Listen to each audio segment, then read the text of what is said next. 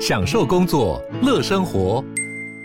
就算不在办公室，也能从容应对线上会议。HP Dragonfly 透过专业的 HP Presence 设计，内建降噪及会议快速键，搭配清晰的 Bang & Olufsen 音效，增强音讯及视讯功能。HP Dragonfly 顶级商务笔电，采用 Windows 11专业版，让您在会议中享有最佳的视觉和听觉品质。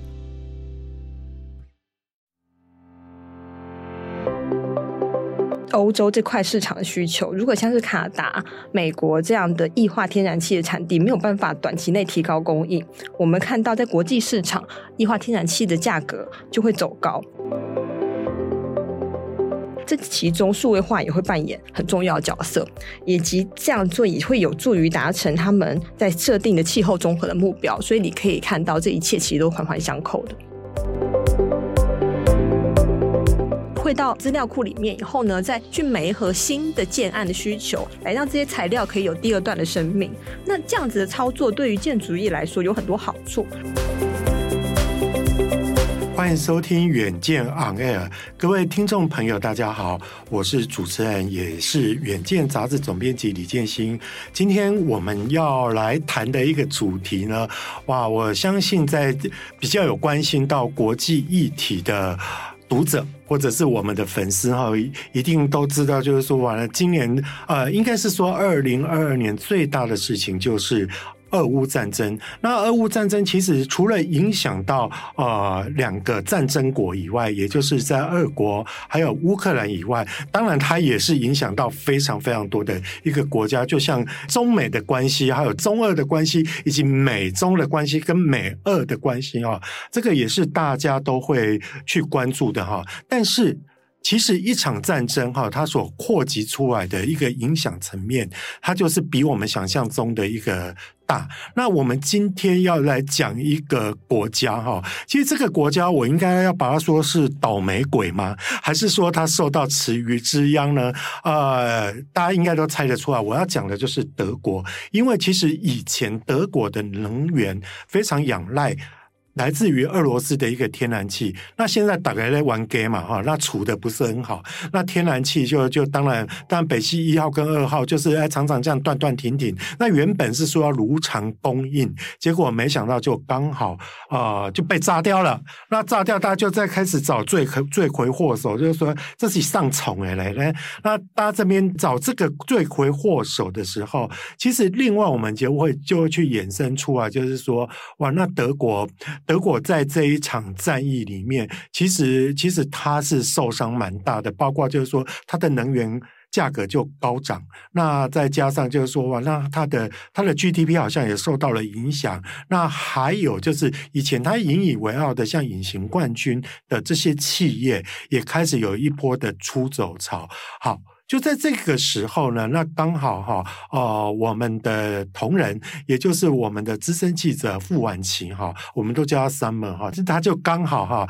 呃，去参加了法兰克福的一个书展。那去的时候，他顺便就去走访了德国一趟，然后带来非常多。珍贵的资讯了，而且第一眼直击哈，就是说在在第一现场直击，我相信是最宝贵的。好，我废话不多说，我们赶快来欢迎，就是我们这一次哦，我的同仁，也就是呃资深记者傅婉琪，Summer 你好，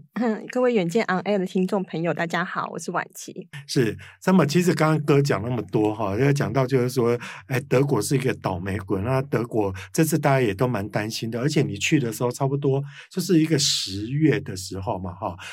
那那时候我们原本假设，好像那时候去刚好他要进入冬天，因为其实我也有十月份去过德国，因为那时候我记得蜜月哦，还得这广，所以这会很担心说说今年会不会会不会德国人会会有。碰到很的很大的一个在民生上的一些问题嘛？那你赶紧先跟我们讲一下，说哈，哎，你这次去到德国哈，哎，当时做这个题目的起心动念，还有还有就是说大致上去看到了什么？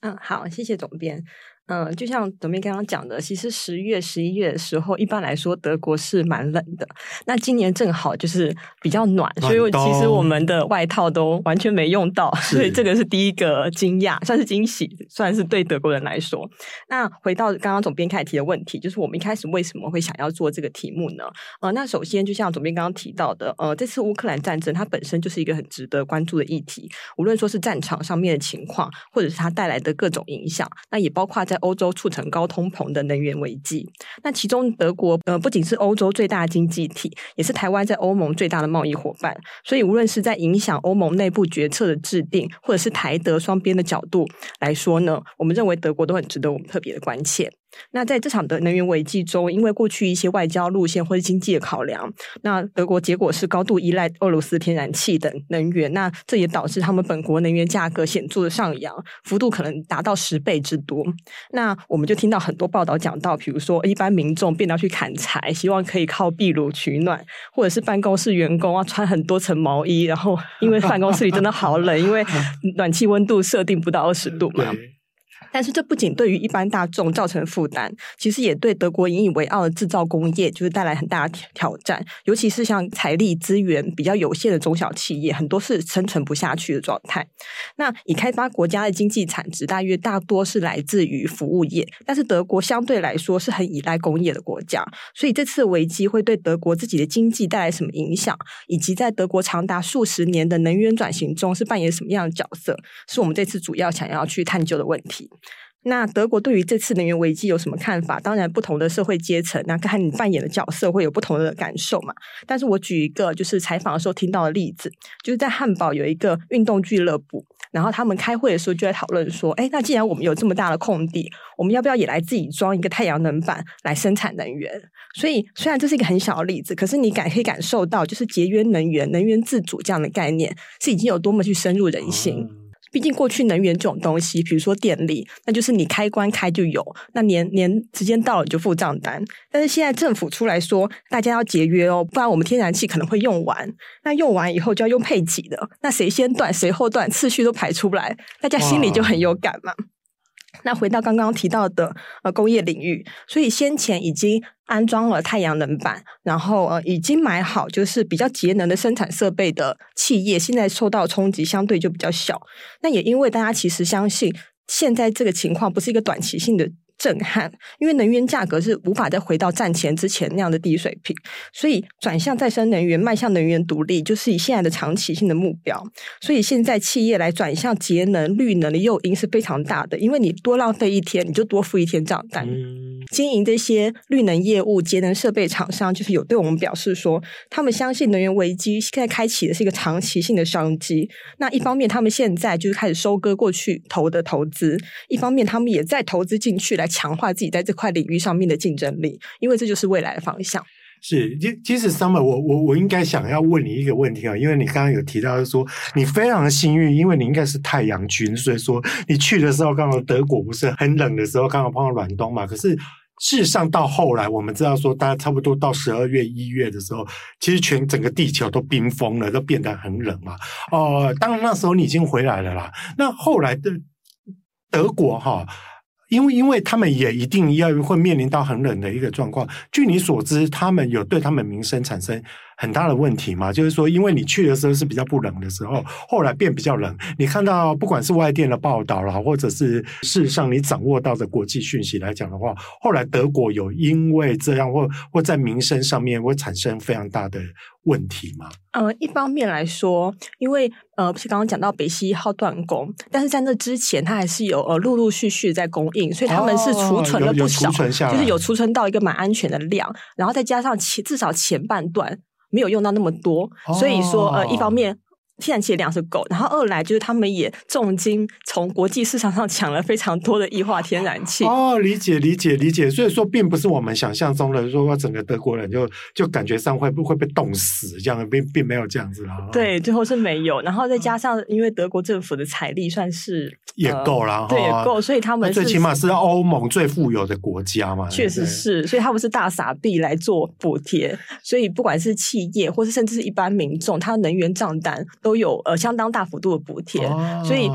在一般的敏感民生感受上，呃是还目前还好。可是因为如果说北溪一号接下来都不供了。那第二年怎么办？就是我们接下来下一个农田，也就等于算是说哈，你之前有存米下来了，可是你现在那个米缸的米哈，慢慢的、慢慢的消耗。虽然好像感觉上就是说我原来要用拿来过冬的米，好像感觉上因为时间的递延，所以我那个存量还够。可是将来它才还是一个刻不容缓的一个问题啦。那其实刚刚像啊、呃，像 Summer 在跟我们提到他这次去德国以及为什么要做这个议题的一个最主要的一个。起心动念，我们都知道，其实德国哈，呃，在之前我们都知道它是一个工业大国，它可能跟跟很多就是以金融贸易，或者说像意大利是是以时装跟跟其他的一个一个产业的一个生态是不太一样，而且德国我们大家知道，它最著名的。几个工业，像汽车工业、像钢铁工业，那个都是非常耗能的。好，那这个东西呢，到底它能够怎么解套？我相信是一个我全不只是台湾了，我觉得应该是全球大家都非常关注的一个事情。所以接下来我就想要问一下 Summer 哈，就是说。那么，因为因为我们都知道说，以前德国最让人家津津乐道的，就是说他非常非常早，尤其在梅克执政的那十六年，他就一直在着重地球暖化，以及在减碳跟在做环保的这个事情，其实着力蛮深的。所以说，他的整个绿色转型算是。转得蛮快的，可是这一次呢，感觉上哇，那你看他一直为了能源的事情在伤脑筋，这个也凸显到了一点，就是说，那哇，那你以前在做的，不管是太阳能啊，或者说风力发电啊，或者是 anyway 各种的一个一个绿色电能来讲的话，尤其他又不用核能嘛，那在这样的一个状况下，是不是以前的政策是错误的？因为这个。如果连模范生，我们以前都觉得说他是一个绿色转型的一个模范生，就有点像是说哈，连模范生这次都考不及格了，那以后怎么办呢？是不是是不是整个我们全世界的一个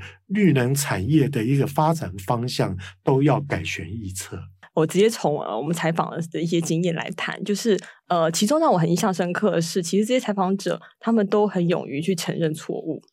因为我们其实看到的像是一些比较光鲜亮丽的一些数字，可是背后可能其实有一些只有内部人才了解的一些缺陷，或者是甚至说，当你考验没有来之前，就是也没有人去注意到说，原来这件事这么的影响这么大。所以德国其实算是一个很早就意识到气候变迁。呃，尤其是气候变迁是人为制造的一个国家，所以他们起步确实是很早，应该在一九八零年代就有在做垃圾分类回收。那个时候很多国家就是是没有在管这件事情的嘛。然后，那另外一个呃，刚刚有提到，就是在德国境内起步很早是反核的运动。那其实德国对于核能、核还有核武，它的就是一种戒慎，是比气候变迁的意识还要更早。所以，经过很多年的规划来说，呃，就算我们现在看到有一些最后几间核电厂，它呃，演绎。可是我们一般认为，核电在德国是不太可能再卷土重来了，所以这就会影响到，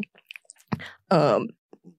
你如果不用核能的话，你其实很自然你会变得更依赖天然气。他们希望这会是作为一种桥接能源，那也是现在它会陷入这样窘境的一个大原因，因为。当然，你不用去处理核电的废料，你可能是一件好事。可是，你从打击气候变迁的角度来说，呃，你应该是要先淘汰排碳量比较大的煤电厂，或者是发电说天然气发电厂，而不是去先去关你不会排碳的核能厂。嗯、所以，呃，我们就看到这样的规划，结果现在导致他们也要花大钱来进口液态天然气来补充，就是因为俄罗斯断供的天的那个液气体天然气嘛。那现在这样的话，就引发一些环保人。人士担忧，为什么呢？因为你要买一台天然气，你就要有接收站，那这个东西德国以前是没有的，所以不管是你要用租的，或是你要自己建，嗯、那估计从呃去年二零二二到未来二零三八年，你在这一笔光是浮动式的接收站，你就要花大概一百亿欧元，那这个是一大笔钱，所以这些设备你很自然你会想要用久一点。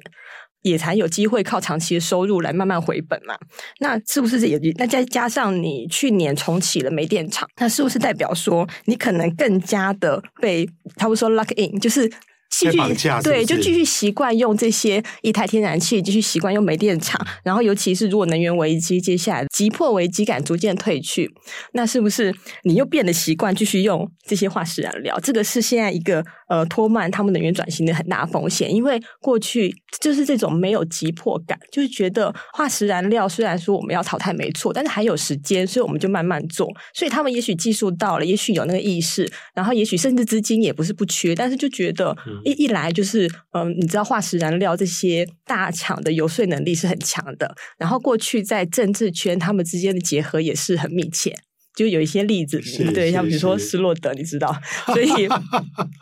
所以过去有很多原因，就是让他们的会先从比较简单的开始做，整体规划上并不是并不太够完善。那现在我们认为这可能是一个加速转型的契机，但是，呃，也许我们后面会讲到，它中间还会面临很多挑战呢。是，其实啊，听完 Summer 刚刚的一个分析哈，我就会觉得说，哎，其实。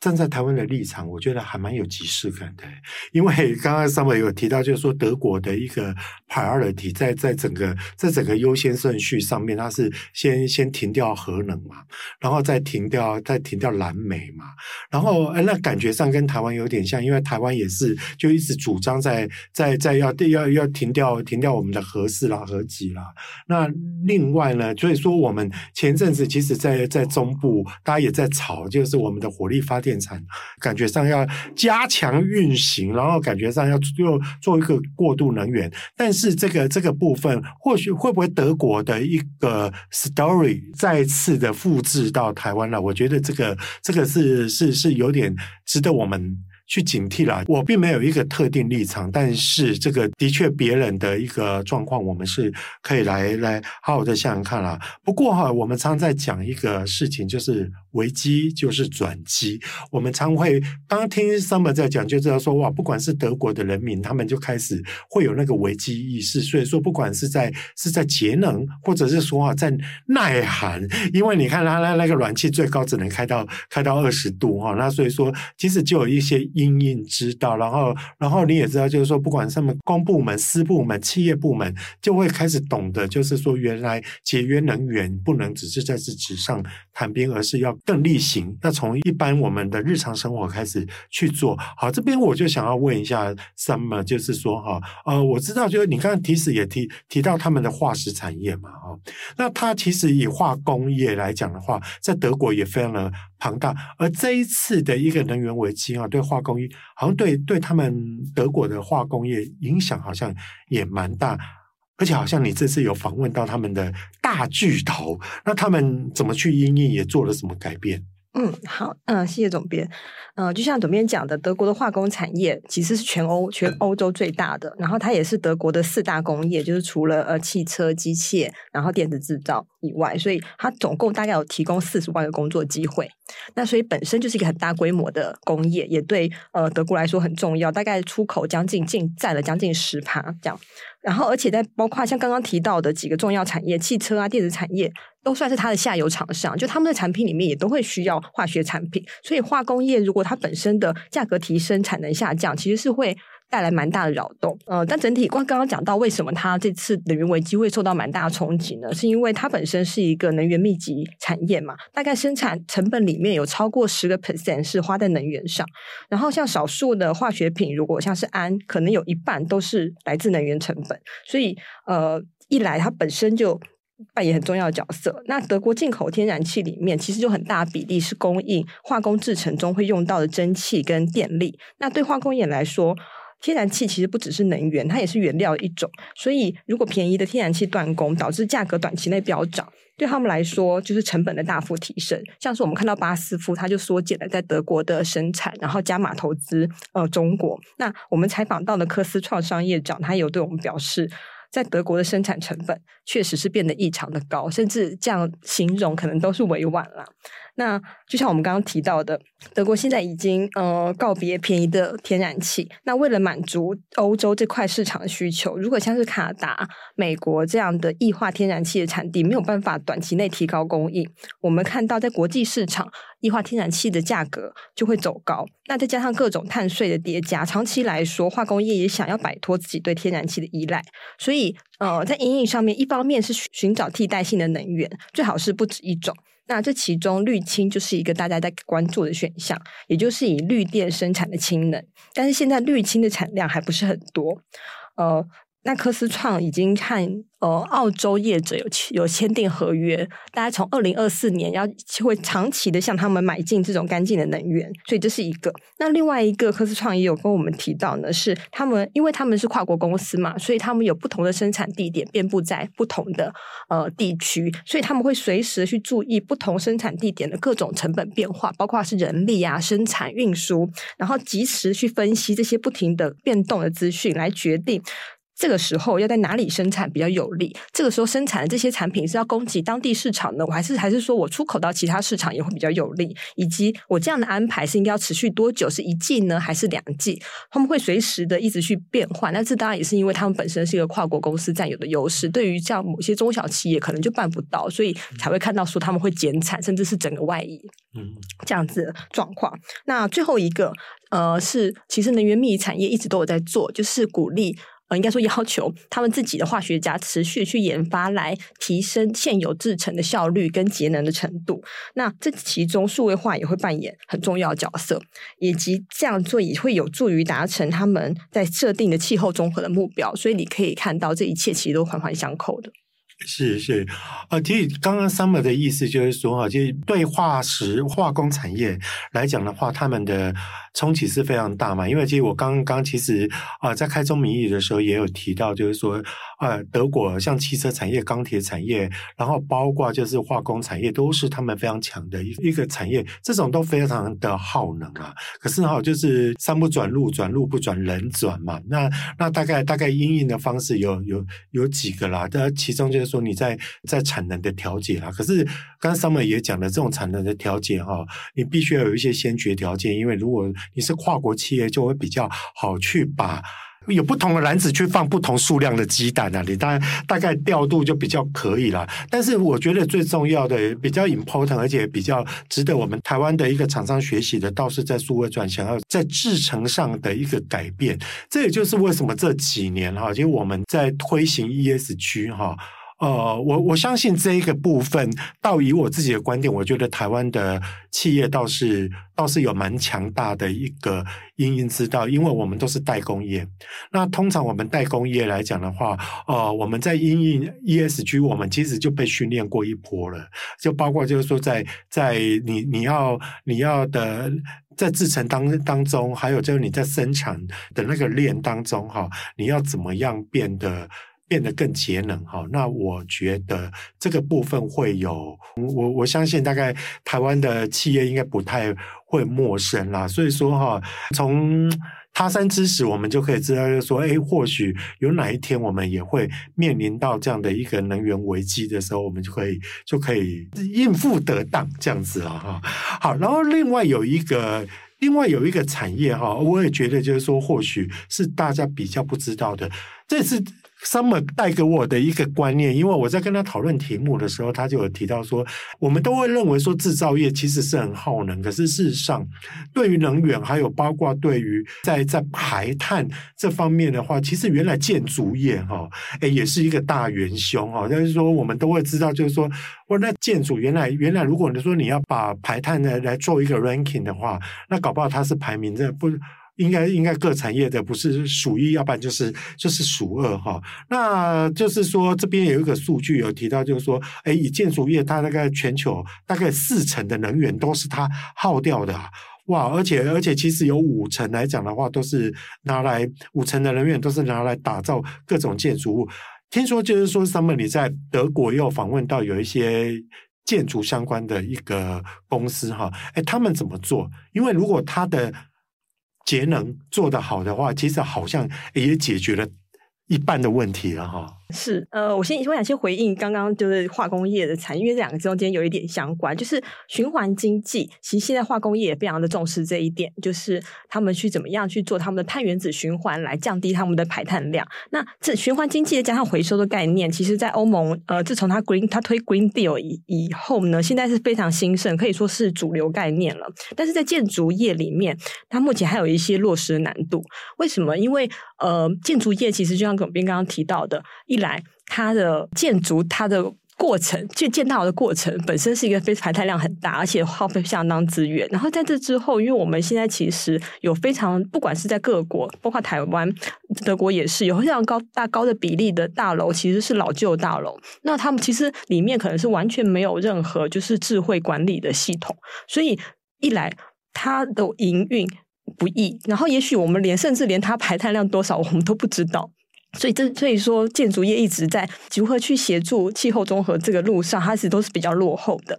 然后再回到刚刚讲到的建筑，它建大楼本身，因为传统在线性概念上，我们使用资源的方式就是，呃，人类从地球里面采取资源，比如说砂石嘛，然后我们用它来盖大楼。那大楼不要以后，我们就把它拆掉，废物就送去掩埋场。虽然我们每天其实绝大部分，包括我们现在。我们大部分的生活都待在建筑里面，可是很少人会想到，其实它为地球制造非常庞大量的废弃物跟污染。那我们这次采访到了一间呃新创公司，规模大约只有四十人，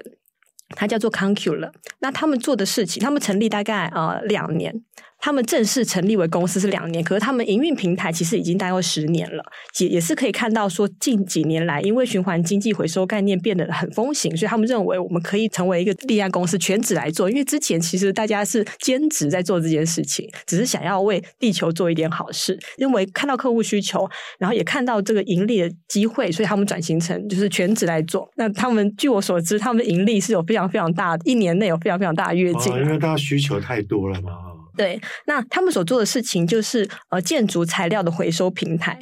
那首先，我想要先强调，在循环经济的概念里面，回收其实是最后的手段，因为最好是你根本就不要拆。对对对，你就不要有产出嘛。对，就是不论是利用呃，比如说维修啊，或者是改装来延长现有建筑寿命，这个是先，这个是先做。那如果真的不得不拆了，那他们做什么呢？因为当我们要拆一栋大楼的时候，很多时候这个里面有一些物件，它其实是还可以继续用的，比如说像是楼梯扶手或是灯座这类的。那 Concula 就是透过扫描来替这每一个物件建立一个数位身份。那再把它汇到资料库里面以后呢，再去媒合新的建案的需求，来让这些材料可以有第二段的生命。那这样子的操作对于建筑业来说有很多好处。首先，你把本来要丢掉的材料卖掉，你不仅赚到这个钱，你还省了本来要处理废弃物的费用。那对于买到这些二手材料建商来说，这些材料比全新的更便宜，而且碳排量少很多，因为这些材料基本上已经做完了嘛。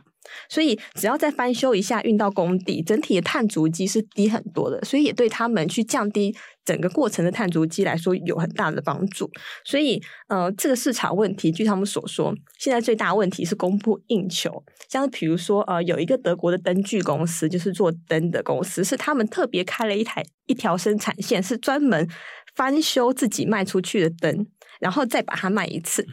那就是用用用折价方式卖。然后，呃，除了像这样子比较正式合作关系里面，也有一些比较有趣的例子，像是呃，德国人很喜欢足球嘛，那在当地有一个足球赛场要翻修的时候，他们也是把这些材料就是数位化、哦、再利用，对，然后就有一个足球迷就把一个那个赛场边圆形的玻璃买回家做纪念，哦、所以很多东西其实它是可以避免成为废弃物的。哦，那我回到刚刚一开始讲，就是在建筑业里面落实循环经济，现在还有一些困难，其中一个是法规上的限制，因为呃，基于安全考量，比如说像比如防火门这样东西，有些东西就是不能再回收利用。那还有目前回收到的材料，你如何去明确的呃定维修保固，其实还没有很明确的规范。另外是有一些呃复合的材料，就不是那么不比较，或者是像粗料，是目前还很难回收的，所以这也做不到。但是我们在访问化工业的时候，他们其实有提到说，他们现在很努力的在呃改善，去研发新的回收技术。也所以，所以也许未来就是复合材料也可以再做回收，但是目前来说，可能呃大概有一未来大概五到十年。要做这样子完全回收的比较实际的目标，大概是八成是是顶了啦。那目前 Concula 它所在的共同工作空间那个大楼里面也是做到八成，就是八成都是来自于回收材料。但是未来能不能够再把这个比例提高，就是要靠整个价值链人一起努力。哇，其实刚刚 Summer 提到八成，我真的觉得也比我想象中的高很多了。其实我听得懂哈，因为原本我刚刚还有一个疑问，就是说为什么建筑物会是一个最大耗能跟就是说一个排碳的一个最大宗？其实哎，好像想一想也不难了解。你想想看，我们地表哈，大概占地表面积最大的量体，大概就是建筑物。我们在说人很多，可是哈，你有人的地方就就就住屋嘛。你就算是算比较原始的部落，它一样也是嘛，那更何况在先进国家里面，哇，那个那个量体就真的非常的大。那每一个拆每一个建筑物，它必须要都市更新，或者说它因为因为使用年限的关系，它它要再更新的时候，那其实都是一个非常耗材的一个一个状况了。那呃，刚刚 Summer 有提示到我们两几点哈，大概就是说，要么你就要从源头开始在盖的时候，你就是要走绿建筑，或者是说哈，当然绿建筑有几种，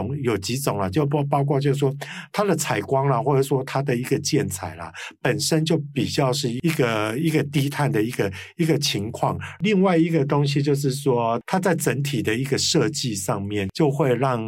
耗能就耗的比较少。那第二个手段就是说哈，但进入了循环经济，万一你哪一天哪一天你需要更新的时候，诶，你也借由设计让它能够很快的，我不用再叠加更多，或者说我硅胶贴掉哈，那它其实就可以再达到再延长它的它的寿命，这也是一种手段。最后的手段就是说，你拆下来的东西都可以再利用了。但是我觉得拆下来再利用。